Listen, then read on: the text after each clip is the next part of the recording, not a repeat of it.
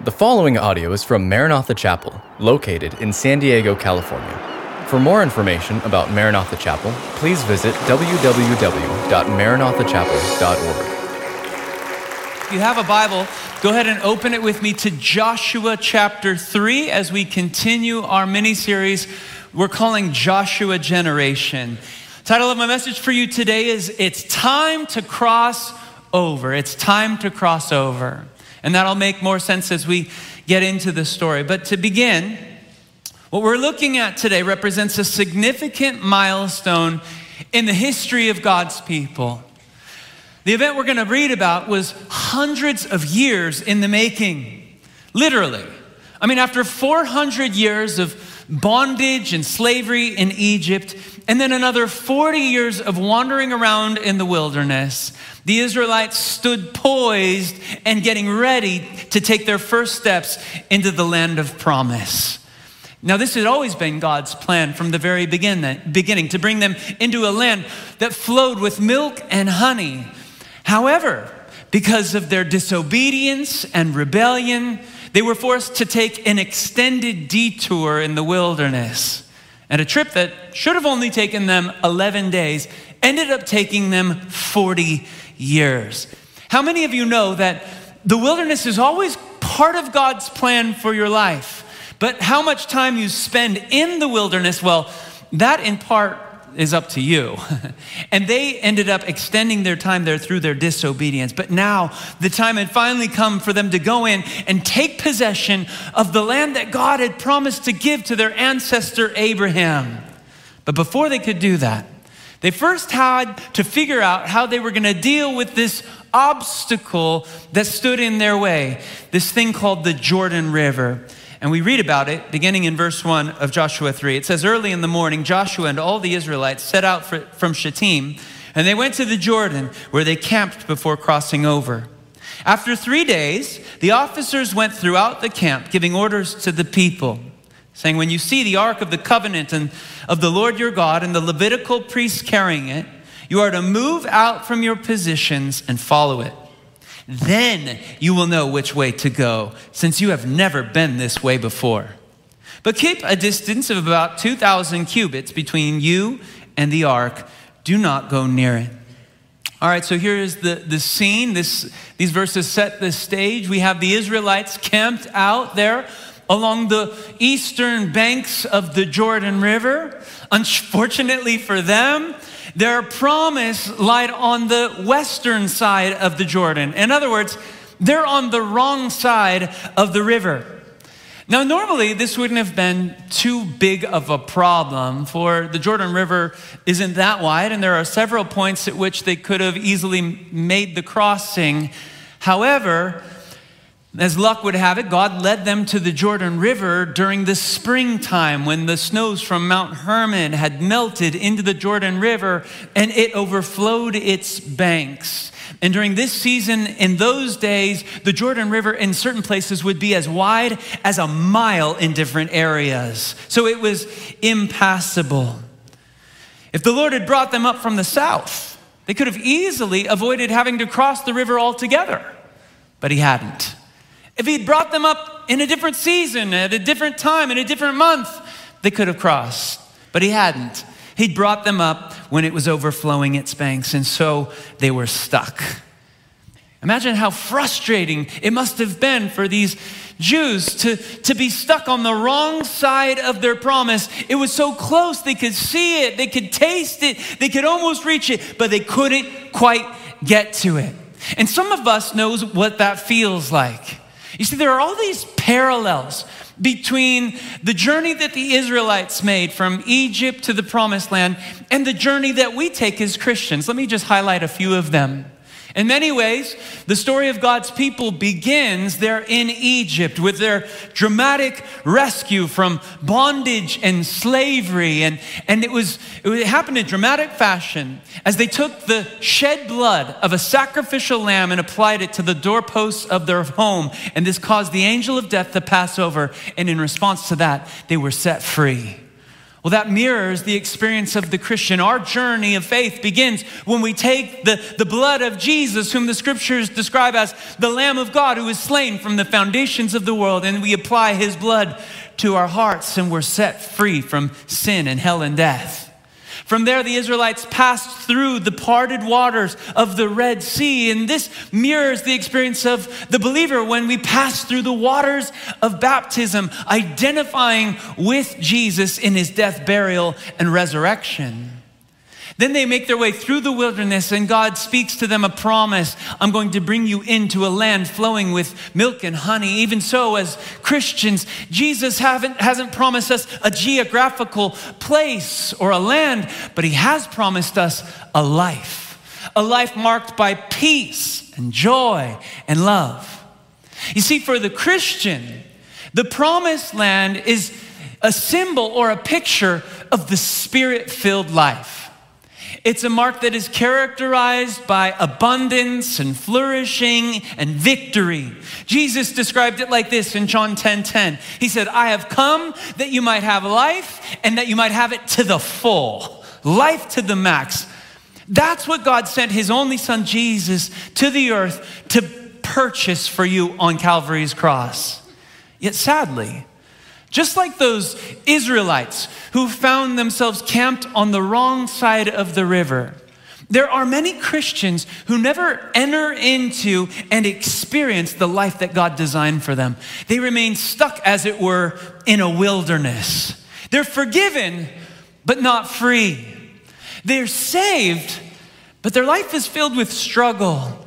They're, they're, they're, they're going to heaven when they die, but their life is filled with defeat here on earth. They're delivered but dry. And in all these ways, oftentimes we feel just like those Israelites. It's like you can see the life you were destined for, but you can't quite reach it. And that's a really frustrating place to be.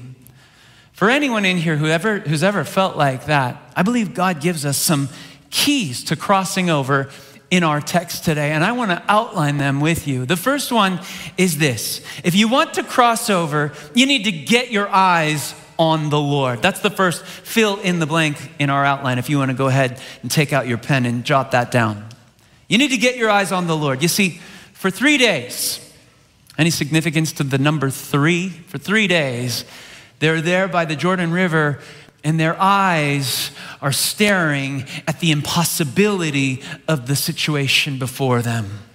There's too much water moving. I mean, perhaps some of them reasoned the strongest of us could per- possibly swim across, but, but there were two million of them. What about the elderly, the infirmed, and, and all the kids?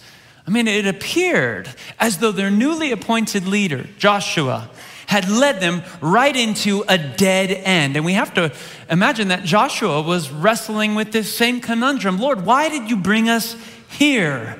And yet, God did have a plan. He hadn't brought them to a dead end, He was about to turn this dead end into a doorway. But before God could unravel or reveal His plan, He first had to get the people's eyes off of the problem. And so Joshua sends the, the, the officers throughout the camp and he instructs the people to take their eyes and to focus them on the priests who were carrying the Ark of the Covenant. This sacred object that housed, you know, the, the jar of manna, the Ten Commandments, and, and Aaron's rod that budded. It was a, a box about two feet wide by, by two feet tall and, and three feet long. And, and it was a picture of God's presence. And Joshua says through his officers, Get your eyes off of the river and focus them on the ark because it symbolized the presence of the Lord. And then notice too how they were told to leave a distance of about 3,000 feet or 2,000 cubits. That's the equivalent between them and the ark. In other words, he says, let the ark go out before you, let it lead you. Now, there were practical reasons for this. I mean, if everybody crowded around it, only those in the front row would see where God was moving. And so, in order to create space for everyone to be able to see, he says, Let the ark get out ahead of you and then follow it. Now, this is the model for how God always wants to lead us. He goes before us. This is a promise that He had already spoken over the Israelites. We find it in Deuteronomy 31, verse 8. Let's go ahead and read this together out loud. The Lord Himself goes before you and will be with you. He will never leave you nor forsake you. Do not be afraid. Do not be discouraged. All kinds of wonderful promises in that verse, but you see, I've underlined this, this thought that's buried in there that says, we don't need to be afraid or discouraged because the same God who goes with us has already gone before us. And I find that tremendously comforting to know. He's about three quarters of a mile ahead of you down the road. He's preparing you for the next stage of life that you're getting to walk, ready to walk into. You might think of it like this He's, he's three quarters of an hour ahead of you, three quarters of a month ahead of you, three quarters of a year ahead of you. And what all of that means is you can be sure that He will never, never bring you into a situation that He hasn't already tailor made and handcrafted for your flourishing. He's prepared you for it, and He's prepared it for you. All you have to do is fix your eyes on him. Isn't that what we read in Hebrews 12 2?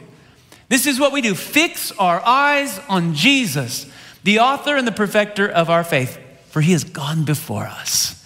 And when he moves, we follow. Now, it's, it was particularly important for the people of God to keep their eyes focused on the Lord and where he was leading him, them in this season, because as verse 4 points out, they'd never been this way before. See, as they crisscrossed the Sinai Peninsula during those 40 years, on occasion they would find themselves camped at a place they had previously been. But from this moment forward, every step that they took led them into uncharted territory. The same thing could be said about the future that God is getting ready to bring you into. You've never been this way before. Each new day leads us into uncharted territory. I mean, none of us knows what tomorrow holds or what it will bring. Why? Because we've never been there.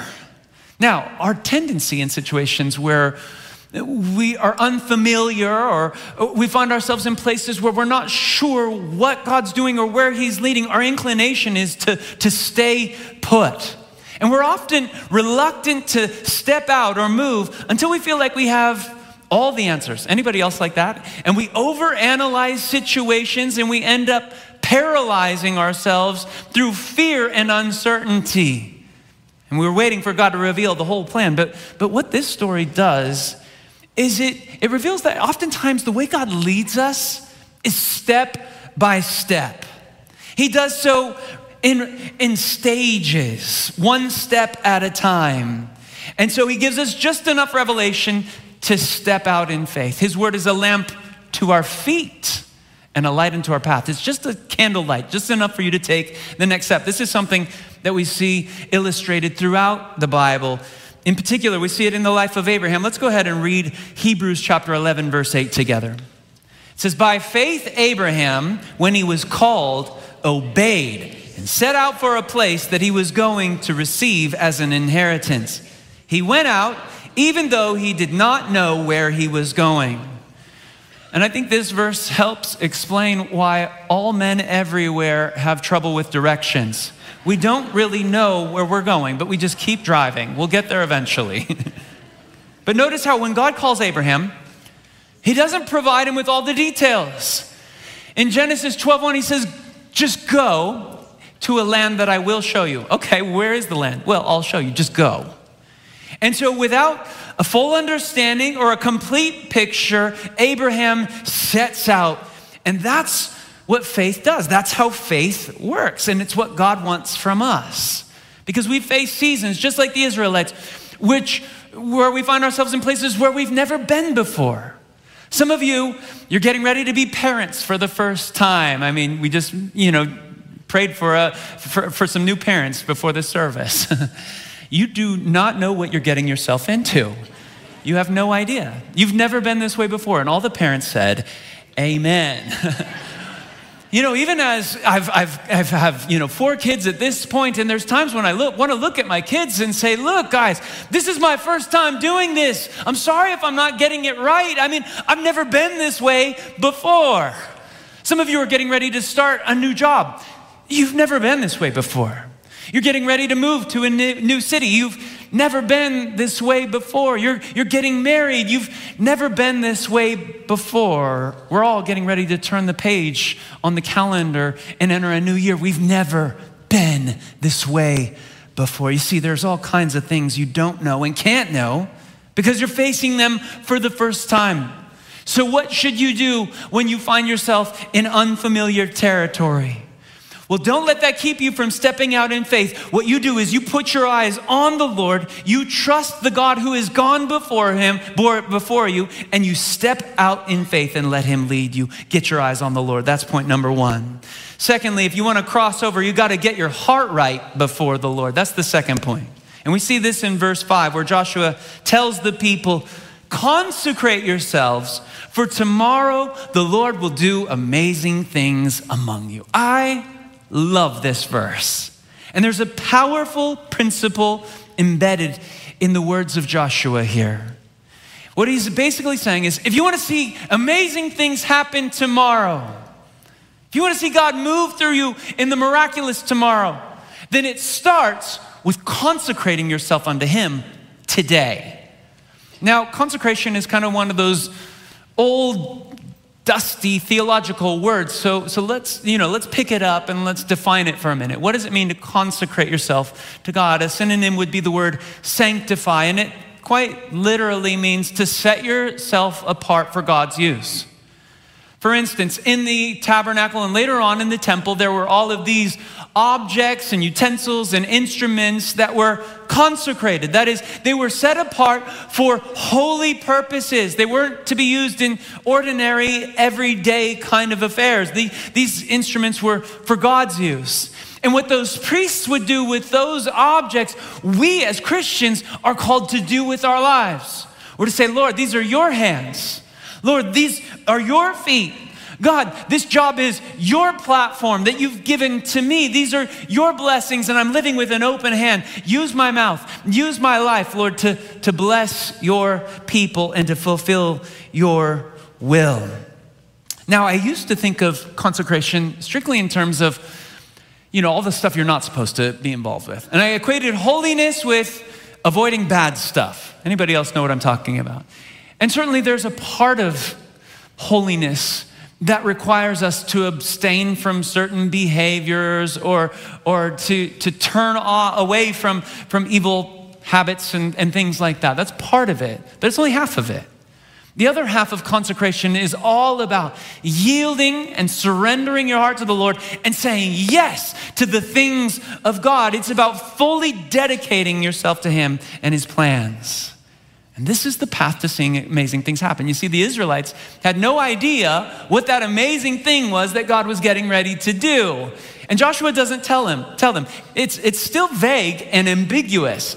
I don't think Joshua gets into specifics because he doesn't even know what it is. He just knows that it's going to be amazing. And what was true of them is true for all of you. God has glorious things planned for your future. I love the verse in Daniel 11 32 that says, The people who know their God shall be strong and carry out great exploits. What are great exploits? Well, I would put great exploits in the same category as amazing things. It's just cool stuff. And who doesn't want to be a part of cool stuff?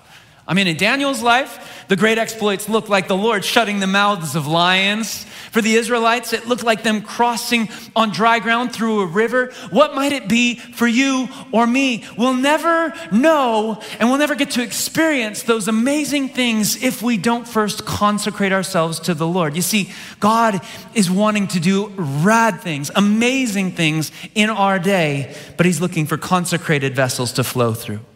And the thing to note is there is a direct correlation to be made between the purity that you walk in and the power that you experience. Purity equates to power.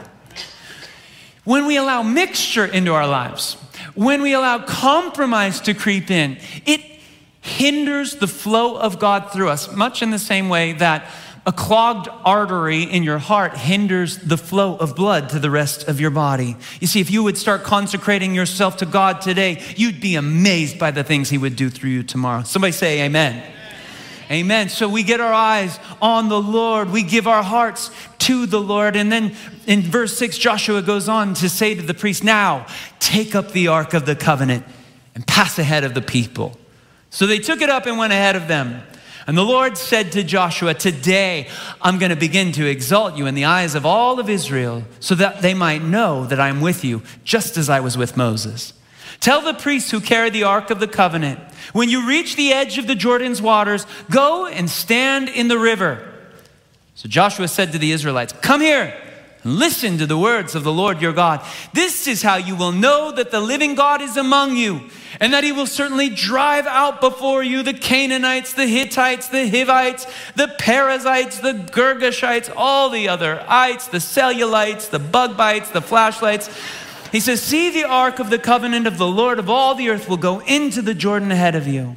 Now then, choose 12 men from the tribes of Israel, one from each tribe. And as soon as the priests who carry the ark of the Lord, the Lord of all the earth, set foot in the Jordan, its waters flowing downstream will be cut off and stand up in a heap. Oh, the stage is being set. But there's a couple of interesting things going on here. Notice with me how God doesn't speak to Joshua until after Joshua tells the priests to pick up the ark and to start moving. Isn't that interesting? So when Joshua takes a step of faith, God gives him further revelation. Sometimes I think we're waiting for the Lord to show up and, and we're waiting for the Lord to do something. And meanwhile, God is in heaven and He's waiting for us to take the first step. And I say that based on what we see here. As soon as Joshua takes the first step, God gives him the next step. Ooh, there's truth to that. Some of you haven't heard from the Lord in a long time, and it's because you still haven't done the last thing that He told you to do. And if you would go and do the last thing that He said, you would find Him giving you revelation for the next thing. God's not going to give you further detail until you're obedient to the previous revelation. Does that make sense? And so Joshua begins to move in faith towards the river, and then the Lord says, Okay, have the priest stand in the water. And that's all He says. But when you jump down to the way that Joshua relays this information to the people, he adds to it. He, he riffs a little bit. And he says, when the priests step foot in the river, God's gonna cut off the flow of water. Now, God doesn't say that specifically. So, what's going on here? Well, here's what I think's happening. As Joshua begins to move forward in faith, what had formerly been obscured and muddy suddenly becomes crystal clear. God's plan is beginning to take form and take shape. Whereas before he might have been wrestling with thoughts of, God, did you lead us here to abandon us? And now he's starting to see this problem that's before them is about to be turned into a pathway for greater glory in the name of the Lord. God was getting ready to display his power. He hadn't forsaken them or abandoned them. He had a plan, and his plan unfolds in these verses we just read. A couple of things stand out. God, first of all, he led his people to this dead end, if you want to call it that, because he knew that this new generation needed their own power encounter with him. Think about it.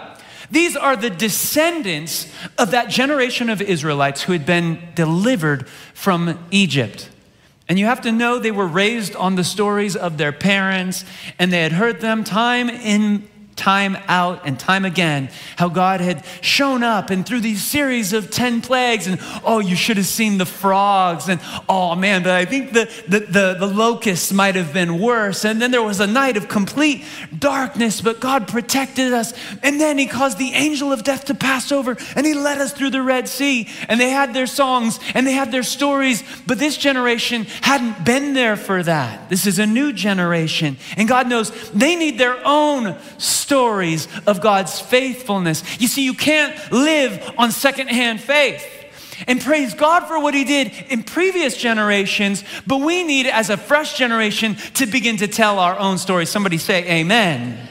And so God is beginning to craft and write a new story full of new miracles for this new generation. And what he did with them, he wants to do with us. God has a desire. He hasn't changed. He's the same yesterday, today, and forever. And would to God we would desire to see him work in that way. I love the words of Habakkuk 3 2. Let's go ahead and read these together out loud. Lord, I have heard the news about you. I'm amazed at what you've done. Lord, do great things once again in our time. Make those things happen again in our own days. Even when you are angry, remember to be kind. This needs to become our prayer. Lord, I've heard the stories. I'm amazed by the things you've done in the past. Lord, do it again in our day.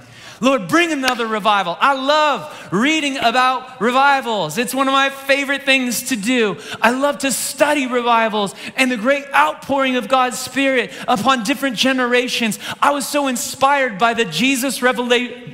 Jesus Revolution movie that came out recently that highlighted the Jesus people movement. But it stirs my heart up to say, God, do it again. God, do it with me. God, why not here? Why not now? Why not us? Amen? And so this needs to become our prayer.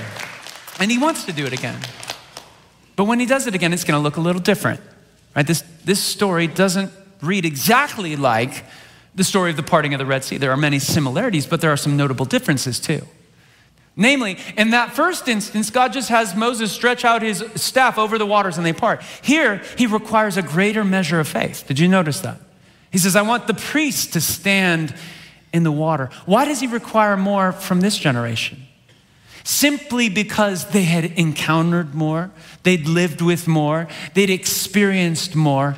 And so God always takes us into greater depths. And as He leads us into deeper places, He requires from us greater degrees of faith because He's shown us more of His faithfulness. So that's what the Lord was doing, but He was also doing other things. He wanted to use this miracle to establish Joshua as the leader of the Israel, Israel, Israelites. There you go, that works. He wanted to firmly establish him. Now, Joshua had already been, um, you know, positioned, appointed as the leader by Moses. He'd been confirmed by the Lord, but there were still some doubters in the crowd. And so the Lord says, Today, today I'm going to exalt you in the eyes of all of the people. Again, what's beautiful though is as you look at the way Joshua translates this and relays this information to the people, he doesn't say, hey guys, God's about to do something amazing through me, check me out. But instead, what does he say? He says, God is going to be magnified. God is going to be glorified. He shows his humility, which was, was part of what made him such a great leader. He was always redirecting people's gaze to the Lord. And then, thirdly, God wanted to use this miracle to build the confidence of his people. And Joshua started to see that. Hey, once God does this, you're going to have the confidence you need to go into the promised land and take possession of it. We have to remember there were all kinds of enemies over here, and they're listed for us in these verses, all the ites, and they were scary.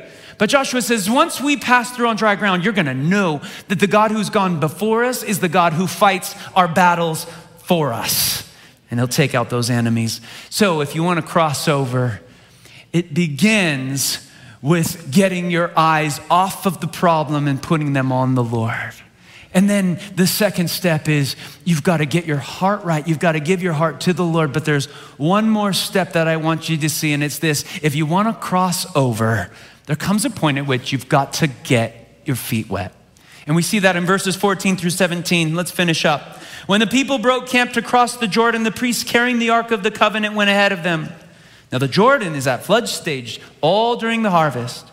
Yet, as soon as the priests who carried the ark reached the Jordan and their feet touched the water's edge, the water from upstream stopped flowing it piled up in a heap a great distance away at a town called Adam in the city or in the vicinity of Zarethan, while the water flowing down to the sea of the Arabah, that is the Dead Sea, was completely cut off. So the people crossed over opposite Jericho.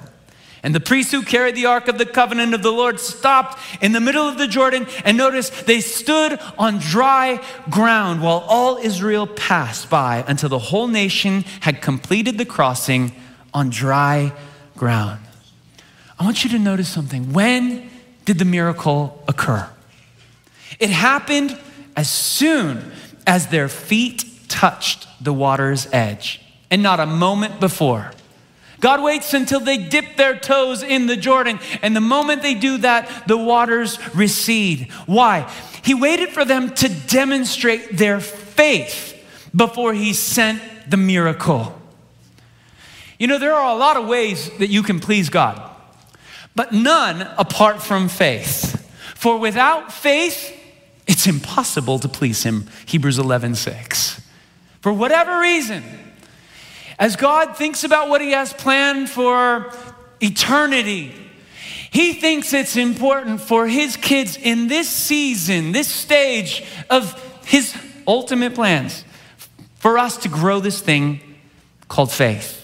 And so he sends us trials, he sends us tests so that we can come through those with a greater testimony.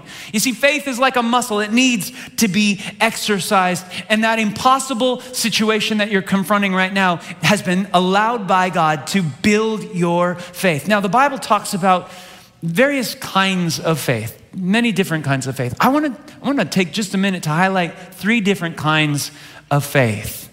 First of all, one kind of faith the Bible talks about is dead faith. This is not the kind of faith God is trying to grow in you, okay?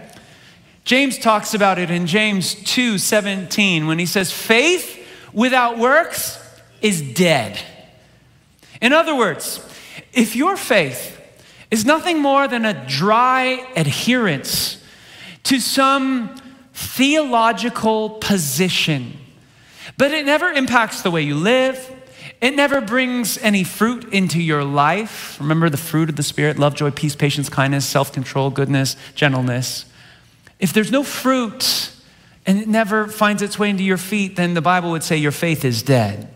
We need to remember that faith means far more than believing the right things. It's, it's not a noun, it's not sedentary, it's not static. Faith is always on the move. Why? Because God is always on the move. And so faith is a verb, it's an action word. That's dead faith. Let's talk about another kind of faith we see in the Bible, and that is demonic faith. Again, we're not trying to build demonic faith here today. James talks about this as well in James 2:19. When he says, "You believe in God and you say that there's one God, well, good for you. Even the demons believe this and they tremble in terror." James is once again telling us it's not enough to, to have good theology. If you think about it, the demons have really good theology. They know who Jesus is. They know that he's God's son, that he left heaven, that he came to this earth, that he exercised his authority, that he died on a cross, and that he rose from the dead. But demons aren't going to heaven. So, what then is the difference between demonic faith and the kind of faith we're called on to exercise? Well, they, while they have this right theology, they haven't surrendered personally their hearts to the Lord. And that leads us to this third kind of faith, the kind we see illustrated here. I want to call it dynamic faith. And it's dynamic because it is active, it's evidenced through a lifestyle. This kind of faith reaches beyond mere belief or intellectual assent. And it reaches into this sphere called active trust. And this is what God is looking for from all of us. You see, dynamic faith is what led Noah to build the ark when it had never rained. Dynamic faith is what led Abraham to leave his home and uproot his family to go to a land that he didn't even know where he was going. Dynamic faith is what led Peter and Andrew to lay down their fishing nets to embark on this incredible adventure in faith following Jesus so that they might become fishers of men. And dynamic faith is what led these priests to step into the waters of the Jordan before they had parted and get their feet wet. Great story that I think highlights or illustrates what the difference between these kinds of faiths that I've been describing here. It's about this guy, Charles Blondin, who back in the late 1800s was the most well known tightrope walker in the world. And so on this occasion, he decided he was going to become the first man to walk on a tightrope across Niagara Falls. And so, there, suspended some 270 feet above the raging waters of the river that plummeted beneath him without a harness, without a safety net, he climbed up on this taut rope that stretched from America to Canada. And with tens of thousands of people watching in 1859, Charles Blondin made his way across that tightrope. And people were ecstatic. Then he came back and they cheered all the more. Then he got a wheelbarrow and pushed a wheelbarrow across. This really caused the crowd to go into a frenzy. He pushed it back. Then he put a bunch of bricks in there and he did it again. And he came back and they were hooting and they were hollering. And he says, Who do you who thinks, who here thinks that I could put a man in this wheelbarrow and, and push him across the tightrope? And they all cheered and went wild. And he said, How about you? And at that, the guy he was pointing to was like, no, no, no, no, no, no. And he demurred. He had been cheering a moment before, but now he was chafing. He was like, there's no way I'm getting in that wheelbarrow. You see, he believed intellectually on one level, but he wasn't willing to put his feet to f- his faith. Does that make sense? Now, what if, what if there was like a little kid there that day, raised his hand, said, I'll hop in.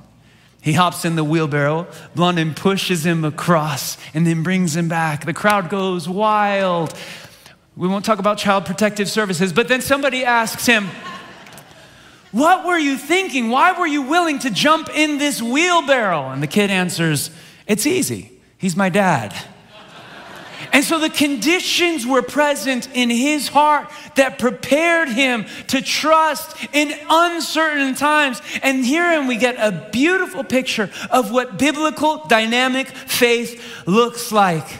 Biblical faith steps into the unknown because there is a known God that is leading us forward. It trusts with certainty in the midst of uncertain times because it knows the heart of the one who's leading him. It's, it's willing to get into the wheelbarrow, it's willing to get its feet wet. Now, here's one last thought that I want to leave you with. The priests had wet feet. Did they take their shoes off? I don't know. It says when they put their feet in.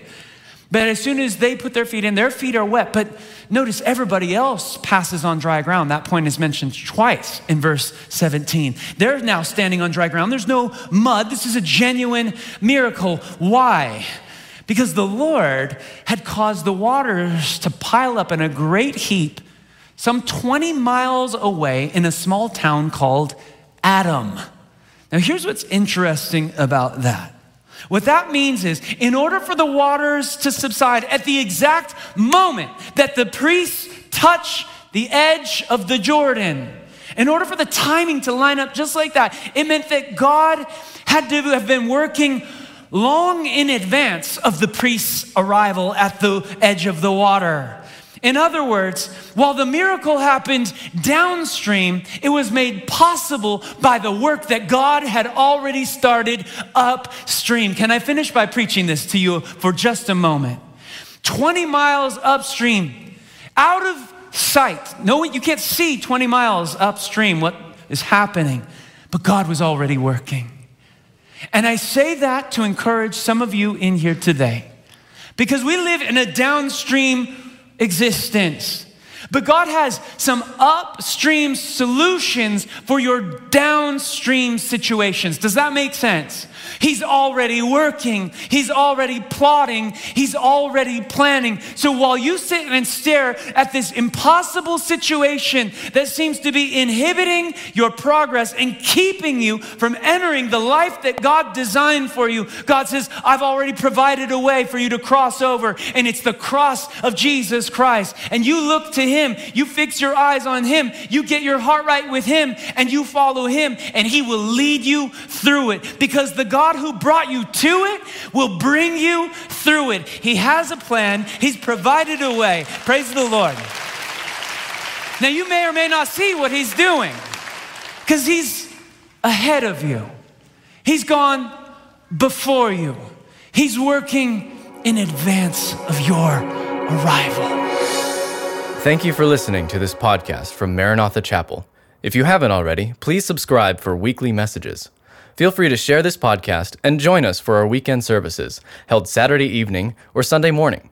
Visit our website at www.maranathachapel.org for more information.